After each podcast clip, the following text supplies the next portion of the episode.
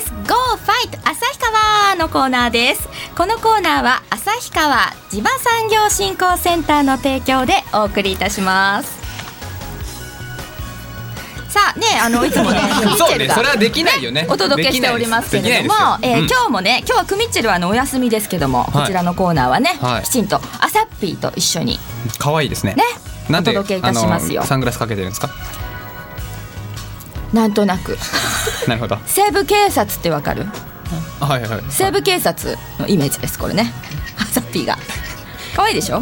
ね。苦しいですはい。ね、ちょっと苦しいですけどもね。はい。ということで今日も素敵な情報をクミッチェルがお届けいたします。皆さんこんにちは。旭川観光大使の浅妻久美です。さて始まりました。新年最初の Go! ファイ旭川。このコーナーは旭川地場産業振興センターの提供でお送りします。さて、旭川の魅力を全国全世界に発信する Go! ファイト旭川ですが、皆さん、旭川、来てますよ、これ。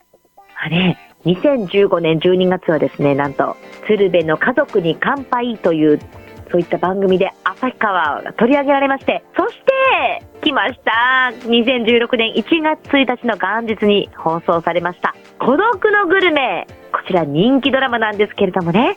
皆さん、ご覧いただきましたか？私はもちろん見ました。かぶりつきでございました。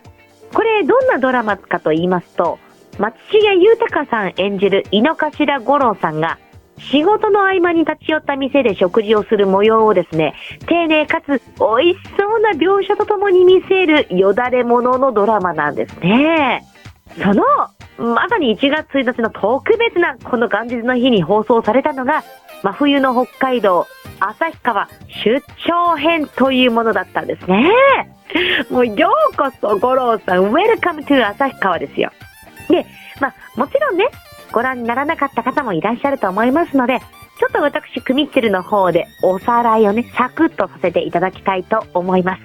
まずそのゴロさんは出張で旭川に来まして、ああ、お腹空いたなということで、こう、街中に繰り出すわけですね。え、ことぼとぼ歩いてるとですね、看板が目に入ったんです。読釈三四郎というお店。まあ、なんとも渋いお店なんですけれども、下校でも落ち着くいい雰囲気なんですね。そこで五郎さんが頼んだものは、新子焼き。これ、旭川のソウルフードでございます。鶏の半身焼きなんですけどね。新子焼き、卵焼き、手作り漬物にご飯、そしてキノコ汁にトウキビ茶。美味しそうなラインナップじゃないですか。で、まあ、トウキビ茶、先にね、出てきたんですけども、それを飲みながら、竹に書かれたメニューを見て、見かけニシンをさらに追加するわけですね。この新子焼きっていうのが、こう、炭火で焼かれてるんですけれどもね、もうタレが、また継ぎ足し、継ぎ足し、継ぎ足して美味しい。そのあまりの美味しさに、五郎さんご飯をおかわりしちゃうわけです。そのおかわりをしますと、今度は新子焼きのタレをご飯にかけてくれたんですね。おかみさんもまたいい人で、これがまた五郎さん美味しかったんですね。そして、サービスで出してくれたかぼちゃの煮付けも、昆布で煮たのがまた美味しいです。北海道ってあの昆布あり余るほどあるので一緒に煮たりするんですけれども。まあ、ということで全てに満足をして店を後にしたわけなんです。ああ、もう食べたくなってきた。そして、五郎さん、翌朝は長靴に履き替えまして、街は雪が積もってますからね。で、今回の、まあ、目的であります。出張の目的である近藤染工場に行ったんですね。これは食べ物じゃないですよ。あの、五郎さんは海外から注文があって、大量バをお願いしたわけです。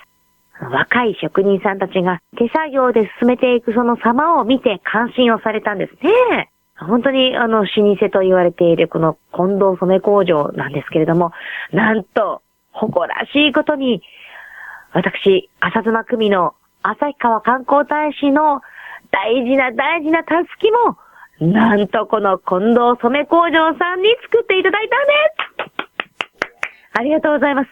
生地もしっかりしていて、旭川観光大使ババン我ここにありババン素晴らしいたすきなんですよ。もうこの先絶対100年は使えるなと思いながら、この観光大使のたすきとともに私は生涯を過ごしていこうと思っているくらい、もう素晴らしいたすきなんですね。で、まあ、そこで仕事を終えた五郎さんはまたお腹空いたなということで、今度またプラプラと街中を歩くわけで、今度は自由券という看板を見つけて中に入ってみるわけなんですね。そこでメニューを見て、味噌汁ライスなるものが気になって注文してみるんです。え、味噌汁ライス。これ味噌汁がメインなわけなんですね。で、その五郎さんはですね、味噌汁の大きさに驚きました。何かって言いますと、ラーメン丼ぐらいの大きさなんですよ。もう両手で抱えて、ズズズズーっと飲む、そんな感じ。もうお味噌汁にはですね、ちくわや半熟卵が入っているんです。それをふーふーしながら、ズズッといただくんで、美味しそう。ご飯も進むんですよ。あそこにですね、熱々のカニクリームコロッケとホッケフライも頼んで、まあ、北海道、ザ・北海道だなっていうものを堪能されたわけなんですね。もう想像するだけでお腹空いてきますよね。五郎さんも大満足で、えー、お店を後にして、ああ、さっきから来てよかったと思ったことでしょう。もう皆さんもこれ聞く限り行きたくなりましたよね。私も早く行きたい。で、旭川は、食はもちろん、この冬、イベントも楽しいものが企画されています。なんと、今月16日から JR 旭川駅とその周辺でスケートやスノーラフティングなどが楽しめるイベント、北サイト旭川冬のガーデンが開催されます。